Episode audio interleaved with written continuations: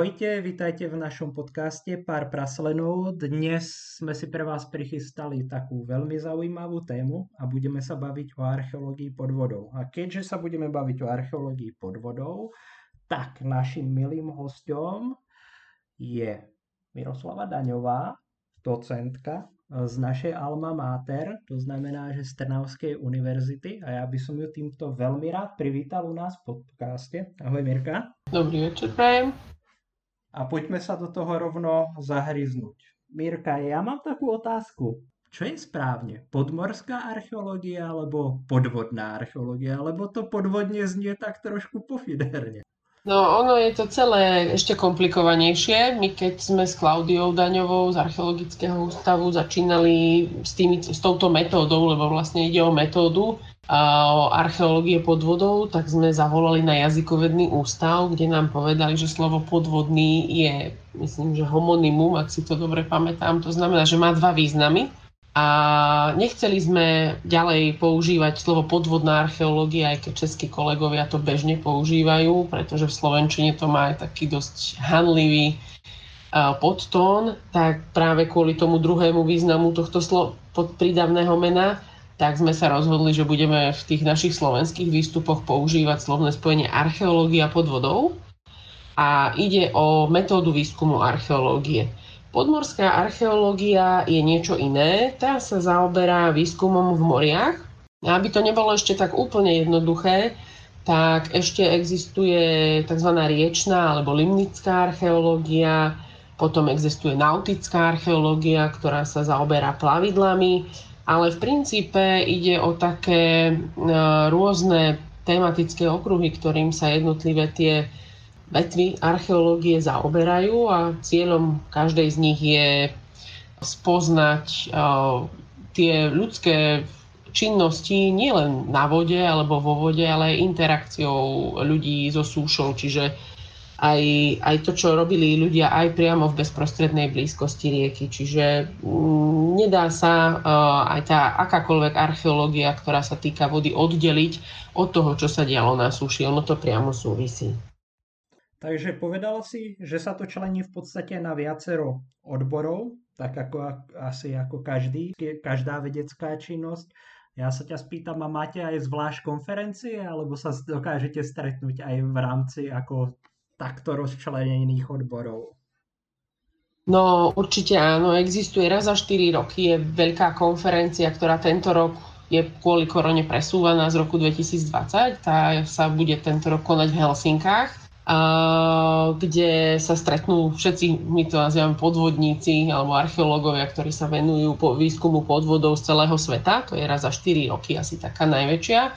Potom existuje európske, európska odnož toho, ktorú organizujú väčšinou Nemci alebo teda spoločnosť Deguva, ktorá sídli práve v Nemecku.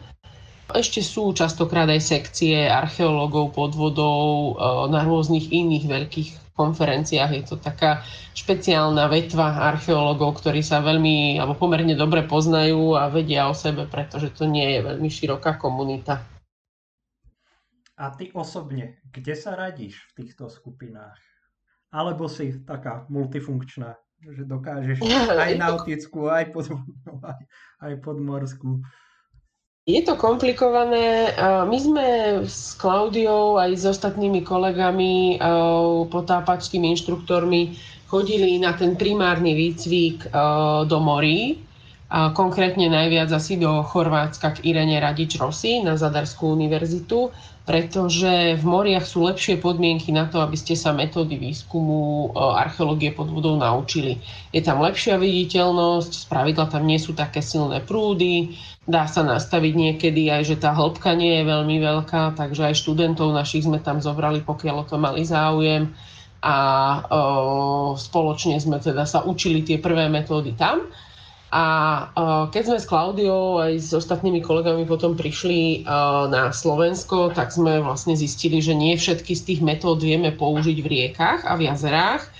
V riekach ešte menej. Takže sme zistili, že metódu archeológie pod vodou pre slovenské rieky si musíme vyrobiť úplne sami, pretože charakter našich riek spôsobuje, že zďaleka nie všetko, čo sa dá použiť v mori, vieme použiť tu a tie možnosti sú značne oklieštené, takže sme museli pracovať s týmto a stále na tom robíme.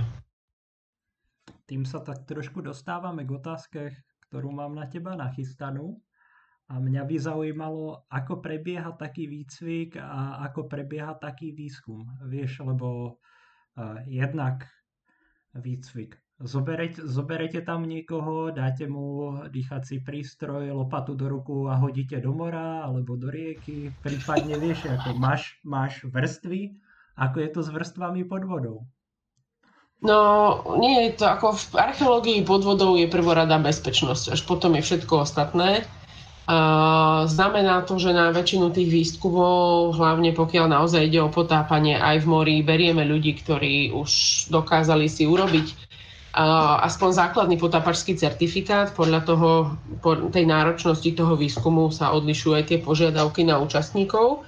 A e, špecifikum vo vode je, že človek teda nie len, že má obmedzený čas, e, kedy mu vydrží vzduch, ale musí pracovať so vztlakom, musí vedieť sa hýbať v tej vode, a, takže toto by nemala byť vec, ktorú ten človek, e, neborák, objavuje prvýkrát pod vodou spolu s archeologickou lokalitou. To by dopadlo asi nie veľmi dobre.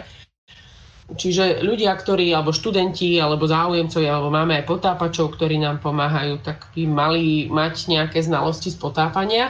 A potom prichádza tá archeologická vrstva na to, kde v podstate George Bass si v polovici 20. storočia presadil, aby nejaké výskumy v Stredomorí neboli robené systémom, že sa odtiaľ vytiahnú veci, ale že sa to začne systematicky dokumentovať.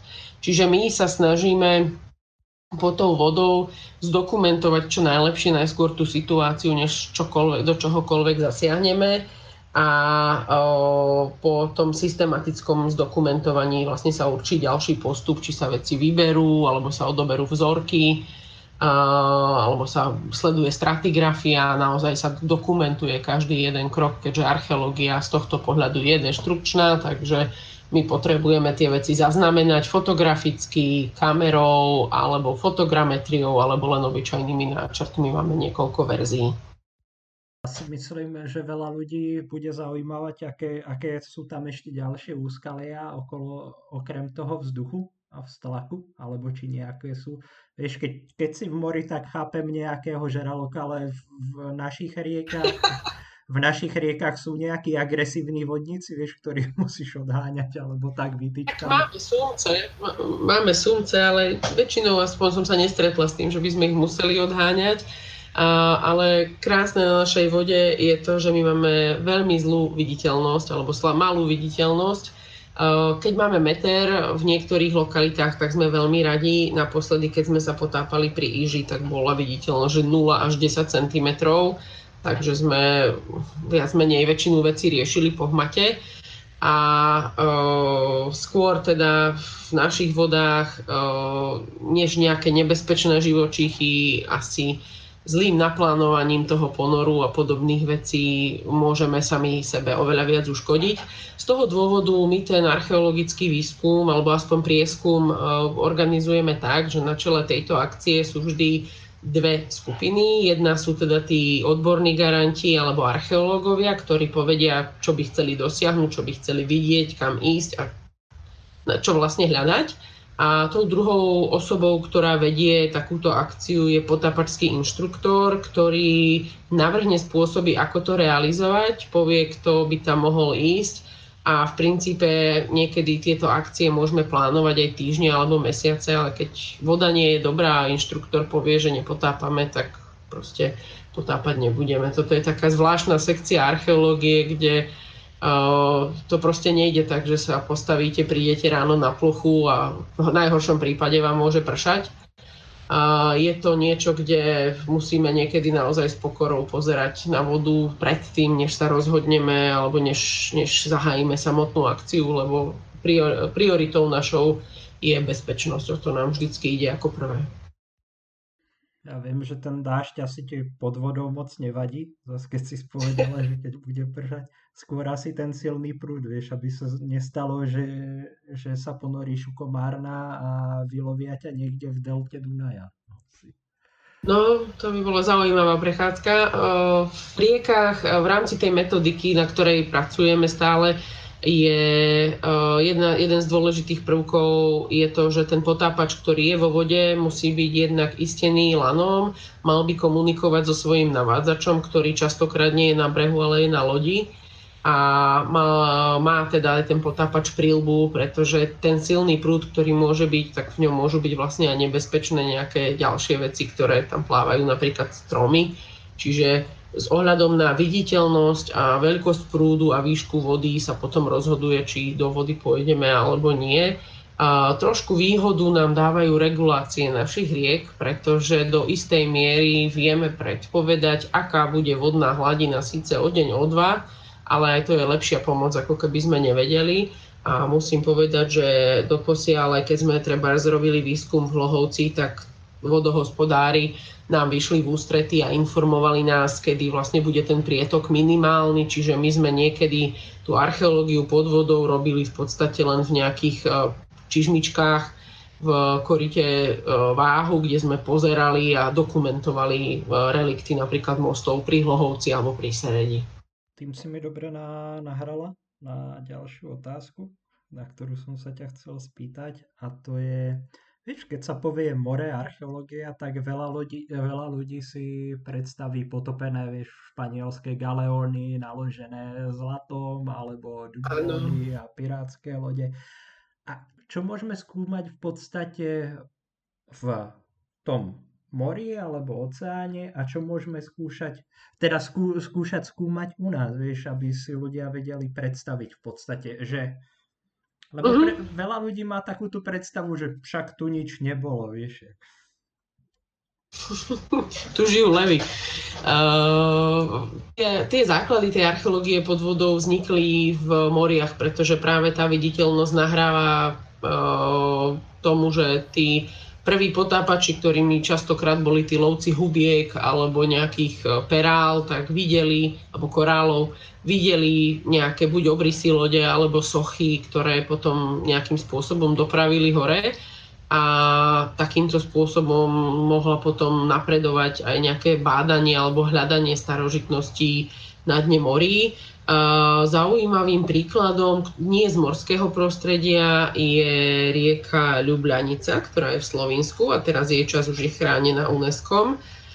Má, není až taká hlboká, má krásnu priezračnú vodu, pretože tečie e, vlastne z takého jaskinného prostredia a e, v jej e, toku tiež boli nachádzané rôzne predmety takže vtedy si už to bol, vlastne bolo na konci 19. storočia aj nejaké miestne autority uvedomili, že je tam nejaký archeologický potenciál a dokonca aj ten prvý výskum, ktorý tu robili v nejaký vojenský alebo policajní potápači e, ešte cisárskej, e, cisá, rakúsko-uhorský, tak bol na konci 19. storočia a postupne to takto e, išlo smerom do jazier napríklad, keď Benito Mussolini zistil, že v jazerách Nemy sa nachádzajú Kaligulové lode, ktoré boli jeho vodným palácom, tak mal takú politickú silu a právomoci, že v podstate tie jazera nechal vysušiť, aby ľudia sa mohli prísť a pozrieť na tie staré rímske lode, ktoré ležali tisíc ročie, alebo viac, skoro 2000 ročia na dne jazier a takýmto spôsobom sa to povedomie v 20. storočí dostávalo ďalej.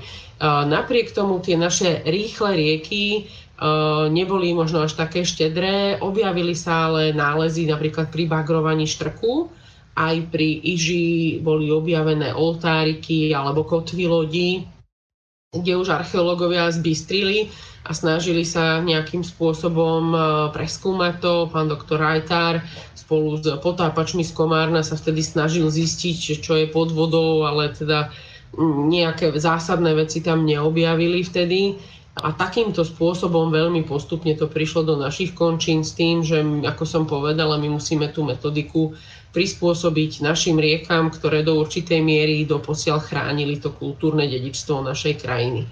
Pre nás je veľmi dôležité, keď nájdeme tie predmety v riekach, aby sme zdokumentovali ich stav, aj ich polohu a vzájomný súvis, pretože to je ich výpovedná hodnota, to je v podstate najväčšia hodnota, ktorú pre dejiny Slovenska majú.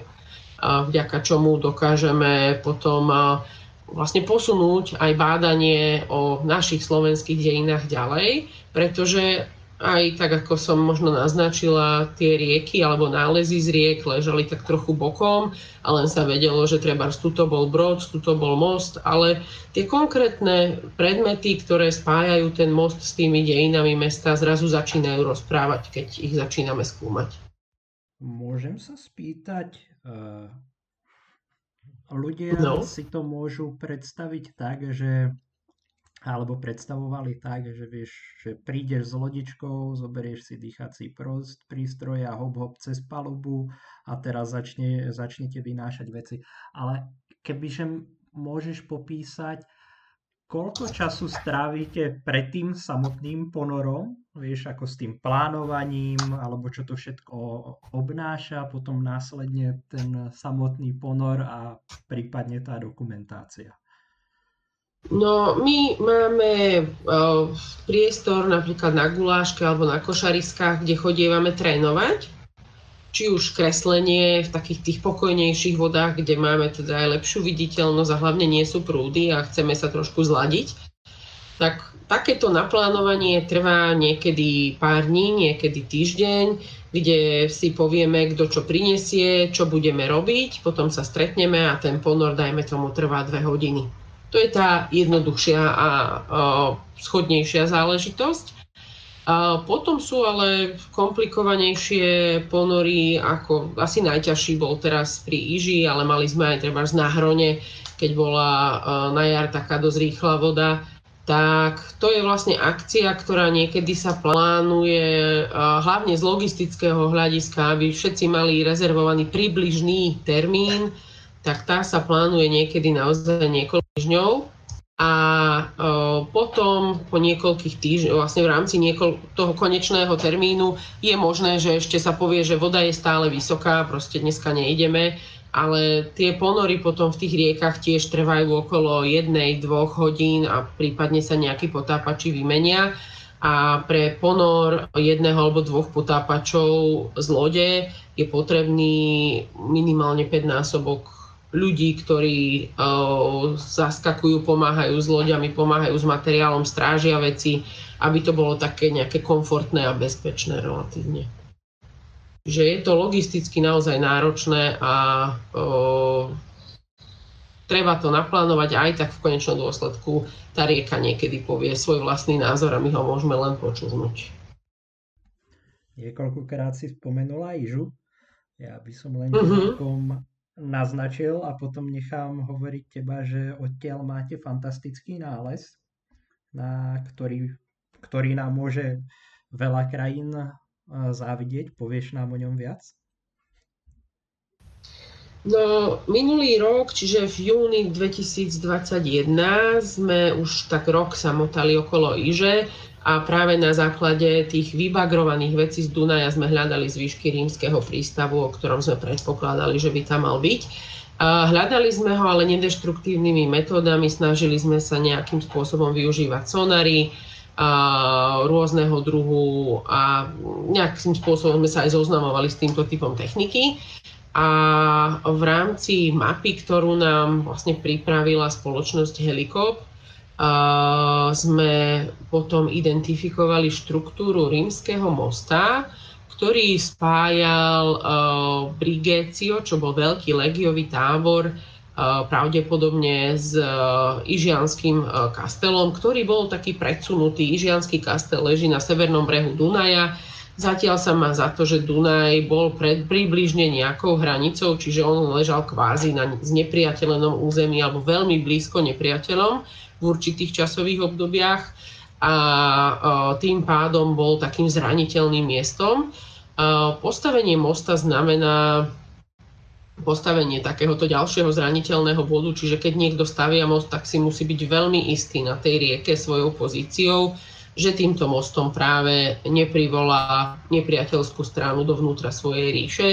Takže uh, priamo do južnej bráne Ižianského tábora vlastne smerovali piliere mosta. Zatiaľ sme ich objavili zrejme 5 a ten výskum bude pokračovať aj v ďalších rokoch.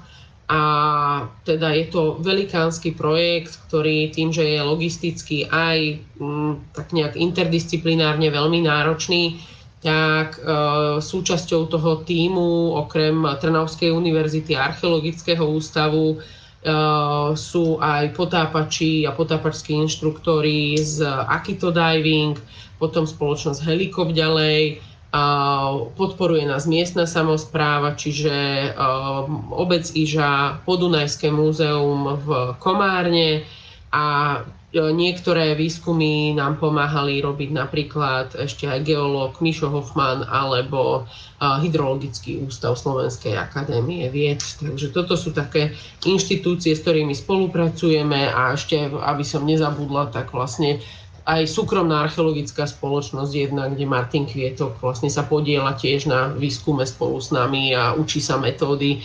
Vytvoril sa taký zatiaľ celkom dobre spolupracujúci tým a ja verím, že to bude základ niečoho, čo v budúcnosti postaví vlastne možno aj viacero jednotiek, ktoré budú schopné robiť výskum vo vodách e, na území Slovenska u toho týmu e, sú takéto týmy bežné aj v zahraničí, alebo, alebo sa tí ľudia spájajú tak, ako ste sa spojili teraz vy, vďaka práve tomu nálezu. Chápeš, že či sú tam, funguje v zahraničí niečo stabilné, že to, toto sú ľudia, čo skúmajú vodu, alebo je to niečo sme našli, tak oslovíme toho, toho, toho.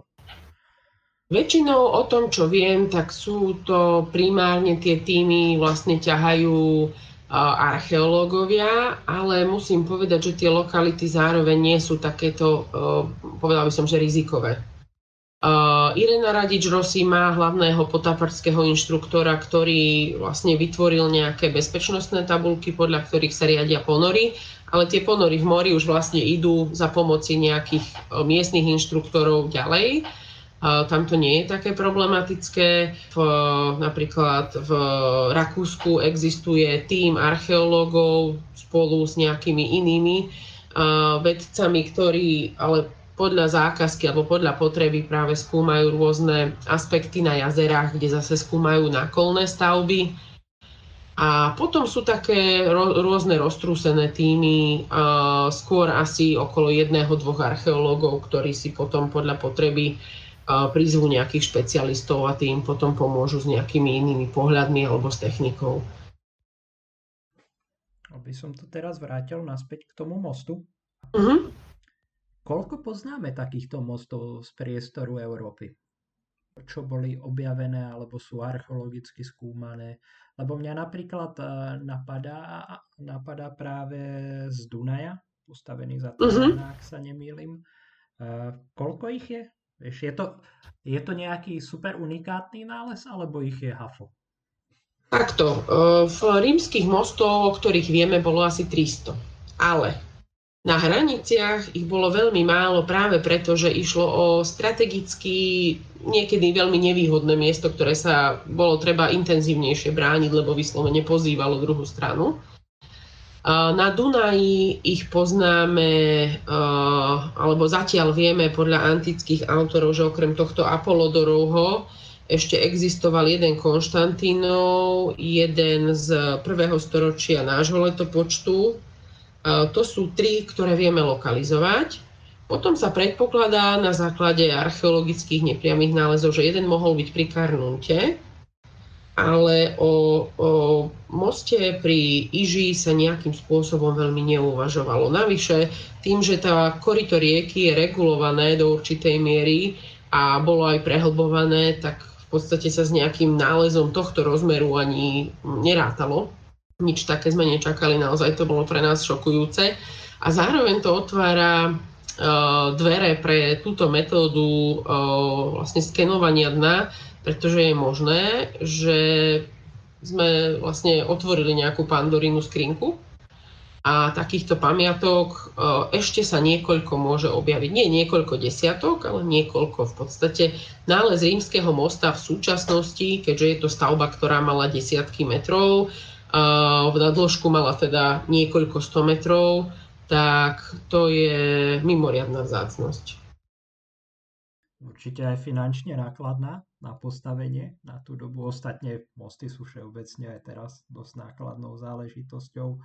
Ako, ako ho máte datovaný? Je, sú to markomanské vojny alebo niečo neskôršie? Lebo logicky, keď sa postaví takýto most, tak logicky ťa napadne, že sa stáva kvôli nejakému väčšiemu pohybu, či už vojska, zásob, alebo nejakej komunikácii práve s tou druhou stranou.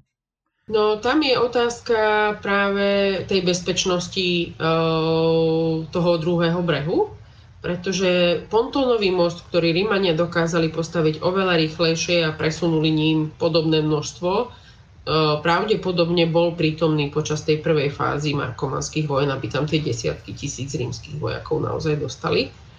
A na druhej strane tie kamenné piliere naozaj postavia až vtedy, keď je zabezpečený ten druhý breh. Čiže my datujeme ten most zatiaľ medzi Markomanské vojny, zatiaľ nevieme ktorú fázu, a záver 4. E, storočia, teda do roku 375. Po roku 375 nie. E, naši študenti vedia, to je taký jeden z tých obľúbených bodov. V roku 375 bol v, pri Iži prítomný cisár Valentinian, ktorého 17.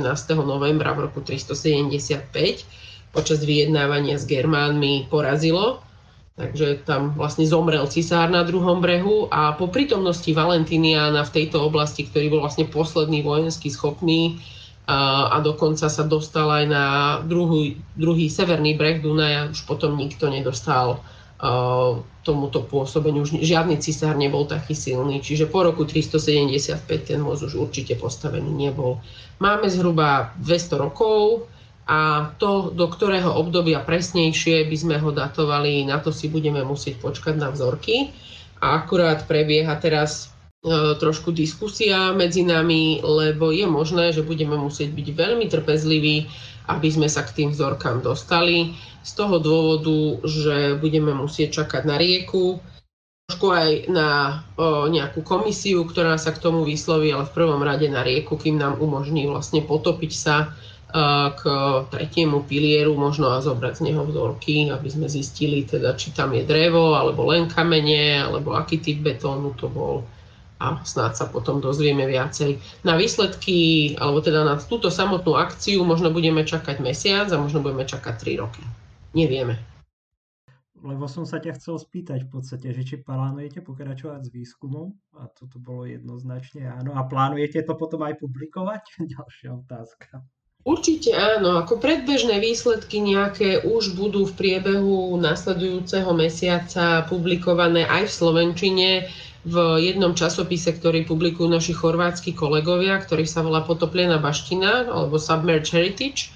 Je to bilingválny e, časopis, ktorý je vždy v tom pôvodnom jazyku a v angličtine, takže tam budú aj nejaké obrázky k dispozícii a to zhruba, že kto sa do aktivity zapojil a ako to postupovalo.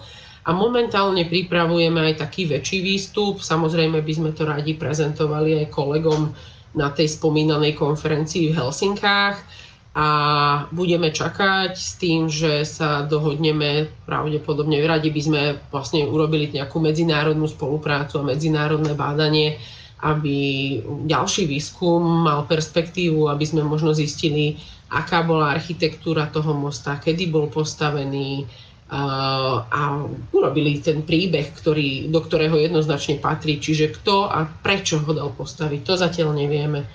On priniesol veľa odpovedí okolo logistiky, takže už vieme, že sa netrápili s niektorými komoditami po vode, ale proste ich preniesli po moste a na druhej strane priniesol oveľa, oveľa viacej otázok ako odpovedí.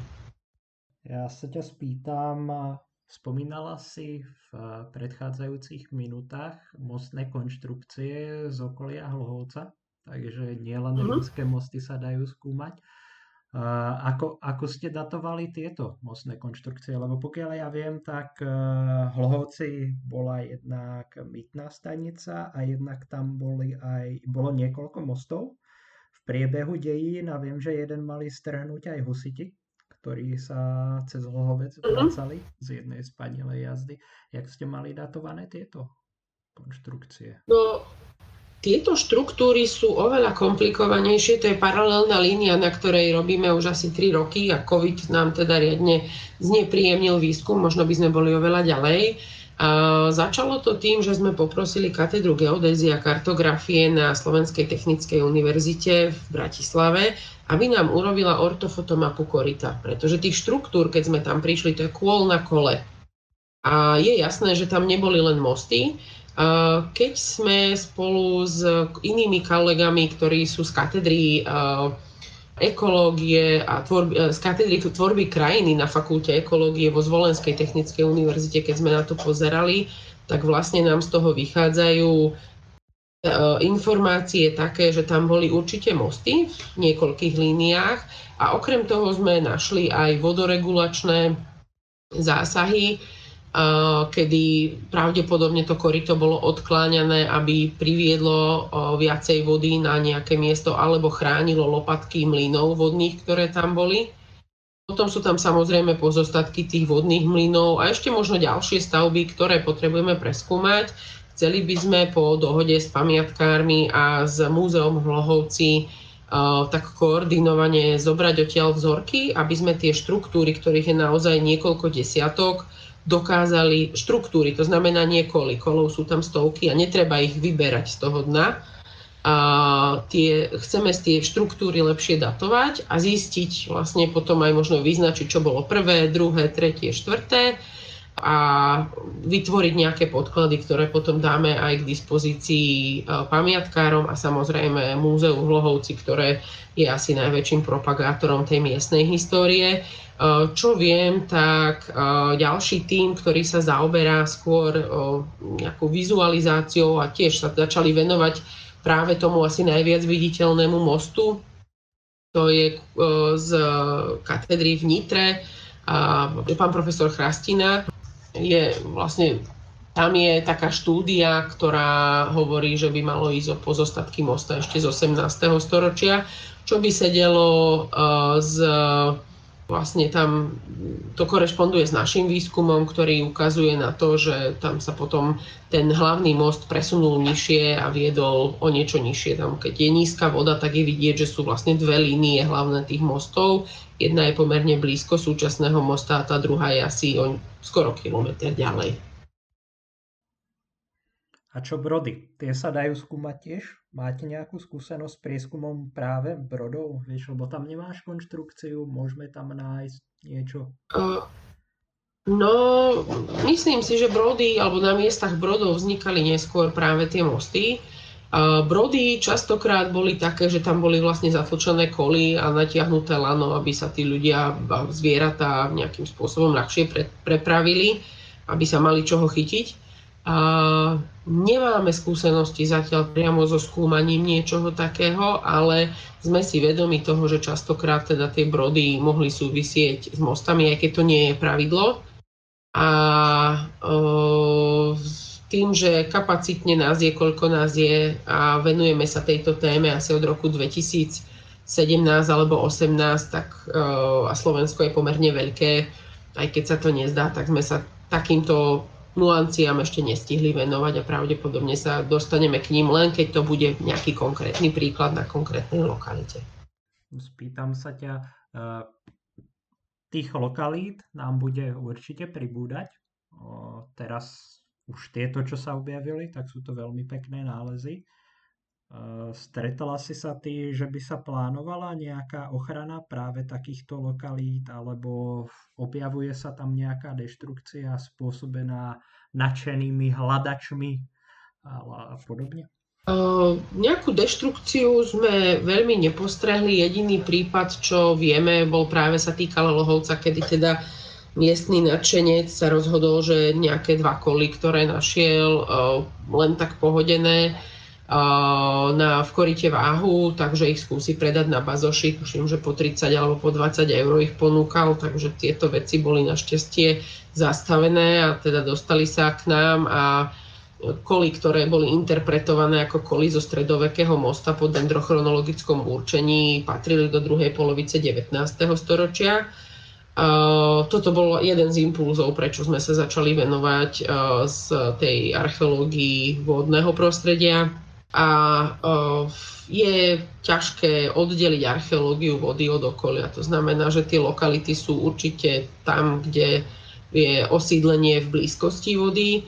Na druhej strane sú aj zaniknuté riečne korytá. Napríklad na Žitnom ostrove máme nález člna z výšku monoxilu, ktorý má vyše 2000 rokov a našiel sa na poli pretože tam je zaniknuté riečne korito a vlastne pri práci na poli bol objavený, alebo pri nejakých prácach na poli bol objavený zvyšok člna. A to len ukazuje na to, ako málo je prebádaná alebo vlastne známa táto archeológia a v podstate akékoľvek nálezy, ktoré získame z tohto prostredia sú mimoriadne hodnotné aj z toho dôvodu, že mokré prostredie pomáha uchovávať organické materiály, to znamená drevo, niekedy koža, možno niektoré typy látok alebo kôry. Sú veci, ktoré sa nám bežne nezachovajú, ale v mokrom prostredí, napríklad v takýchto zaniknutých korytách alebo v pomaly tečúcich vodách, zostanú zakonzervované naozaj tisícky rokov a v prípade, že sa nezničia a dostanú sa do rúk odborníkov, tak e, nás možno čakajú ďalšie bombastické nálezy, ktoré obohatia našu históriu, len si to nepokaziť a nenarušiť tieto nálezové kontexty, treba aj hľadaním nejakých kovových predmetov, ktoré sa vo vode nachádzajú mňa celkom tak, je to také celkom eh, smutno smiešne, ten prípad toho pána z Bazoša. Je pravda, že na Bazoši eh, človek predá čokoľvek, ja som tam videl predávať nevy, neviditeľný plášť Harryho Pottera. Ako posunieme sa trošku a spýtam sa ťa, kde sa dá študovať takýto, takýto druh archeológie alebo kde sa to môžem naučiť. Som mladý, perspektívny, chcem robiť archeológiu pod vodou, čo preto musím spraviť? Archeológia pod vodou je jedna z metód. To znamená, že treba hľadať univerzity alebo miesta, ktoré to ponúkajú prostredí Strednej Európy v podstate od budúceho semestra by sme mali byť na jedni z prvých, ktorí to budú mať na Trnavskej univerzite. Budeme mať povinne voliteľný predmet pre našich študentov, čiže nebude to povinné, kto nechce, nemusí sa ísť potápať, nemusí ísť do Hlohovca merať koly. A napríklad v Rakúsku takýto predmet nevyučujú, v Maďarsku je na jednej univerzite, Poliaci majú asi na troch univerzitách už oveľa väčšiu tradíciu a súvisí to práve aj s tou prítomnosťou mora. A potom sa dá vyučovať napríklad aj, alebo teda dá sa niečo naučiť aj v tých krajinách Stredomoria. Na to je super pobyt Erasmus+, ktorý aj ponúkame našim študentom a už niekoľkí išli práve do spomínaného zadaru, kde si aj urobili potápačské skúšky, kde sa zúčastnili výskumu v tých lepších podmienkach a potom sa vrátili na Slovensko alebo teda išli pracovať inde. Niektorí zostali pri potápaní, niektorí robia iné veci, ale je to priestor, kde ľudia, ktorí neradi sedia na zadku alebo hľadajú nejaké také záživnejšie veci, tak toto je možno také, taký zaujímavejší spôsob archeológie, pričom sa využívajú aj nové metódy, ako napríklad fotogrametria, to tiež budeme učiť našich študentov. A klasická archeológia je vynikajúci predpoklad na prácu práve v archeológii pod vodou, lebo sa týka práve Stredozemného mora a tie pamiatky, ktoré sa v Stredomorí objavujú, častokrát súvisia s antikou, takže tí naši študenti, napriek tomu, že nie sme stredomorská krajina a máme také špecifické prostredie, tak budú mať dostatočný základ aj na to, aby dokázali vlastne sa uplatniť potom aj v Stredomori. Ja by som možno dodal, že merať koly neznie až tak zábavne, ale na druhú...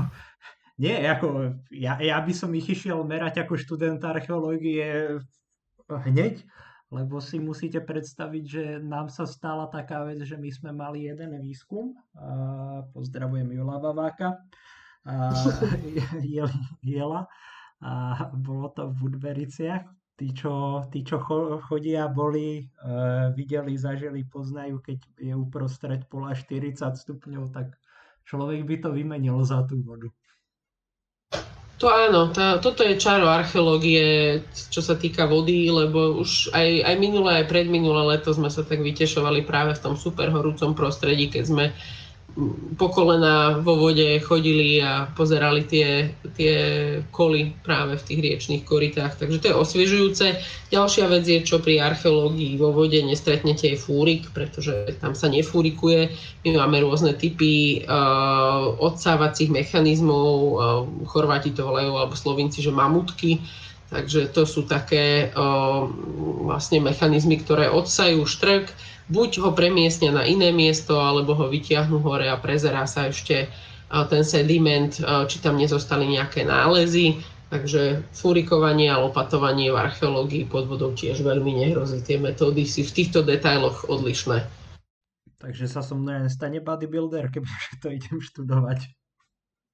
Nosenie fliaž potápačských má čosi do seba, takže každý z nás musí zvládnuť určitú fyzickú námahu a odniesie si svoju potápačskú fľašu, ale teda na vyrysovanie to úplne asi nebude. Spýtam sa ťa, ako si sa dostala ty v podstate k archeológii pod vodou, lebo teraz si hovorila, bude sa, bude sa to nejakým spôsobom riešiť na Trnavskej, ale keď ty si sa k tomu dostala, tak sa to ešte neriešilo.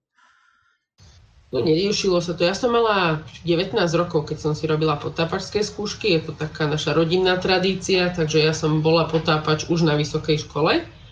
A dokonca som sa podielala na tom, keď sme pri Hlohovci prvýkrát odoberali drevo na dendrovzorky, ktoré nám analyzovali v Brne, ale bohužiaľ teda sa to nepodarilo úspešne určiť, tak práve my s jedným rakúskym kolegom sme ich tam pílili a to bol môj pokus. Dlho, dlho sa potom nedialo nič a keď som sa vrátila na fakultu uh, po nejakom období už z tej druhej strany katedry, tak sa na mňa obrátila Klaudia Daňová z Archeologického ústavu, ktorá sa dostala do kontaktu s Jankou Stehlíkovou. Tá je v Slovensku a spolupracuje, alebo je členkou závodu za podvodnú archeológiu čo je taká inštitúcia mladých, uh, nadšených ľudí, ktorí už ale majú čosi za sebou. A uh, vlastne tam bol ten prvotný impuls, keď sa uh, tieto dve dámy rozhodli, že, že by chceli rozbehnúť archeológiu pod vodou aj na Slovensku, oslovili aj mňa a vlastne takýmto spôsobom sa to postupne začalo nabaľovať až teraz už aj naozaj máme nejakých študentov a absolventov, ktorí sú úspešní absolventi archeológie s potápačskými licenciami. Máme doktorantku, ktorá je teraz na archeologickom ústave, ktorá je zároveň potápačkou. Čiže veľmi pomaly, ale postupne sa verím, že sa nejakým spôsobom táto metóda stane súčasťou archeologických výskumov aj na Slovensku. Ja by som ti týmto poďakoval za informácie o tomto druhu archeológie, za to, že si nám v podstate priblížila ten nález mosta pri Ríži. A všetkým ostatným by som len doporučil minimálne sa ísť pozrieť na Dni otvorených dverí, keď budú na Trnavskej univerzite a pozrieť si katedru klasickej archeológie, z ktorej zišiel aj eh, tým vášho obľúbeného podcastu. A Mirke ešte raz ďakujem, že si našla na nás čas a dala nám tento rozhovor. Ďakujeme ti. Ďakujem vám za pozvanie a prajem pekný večer ešte. Tiež prajem pekný večer. Majte sa.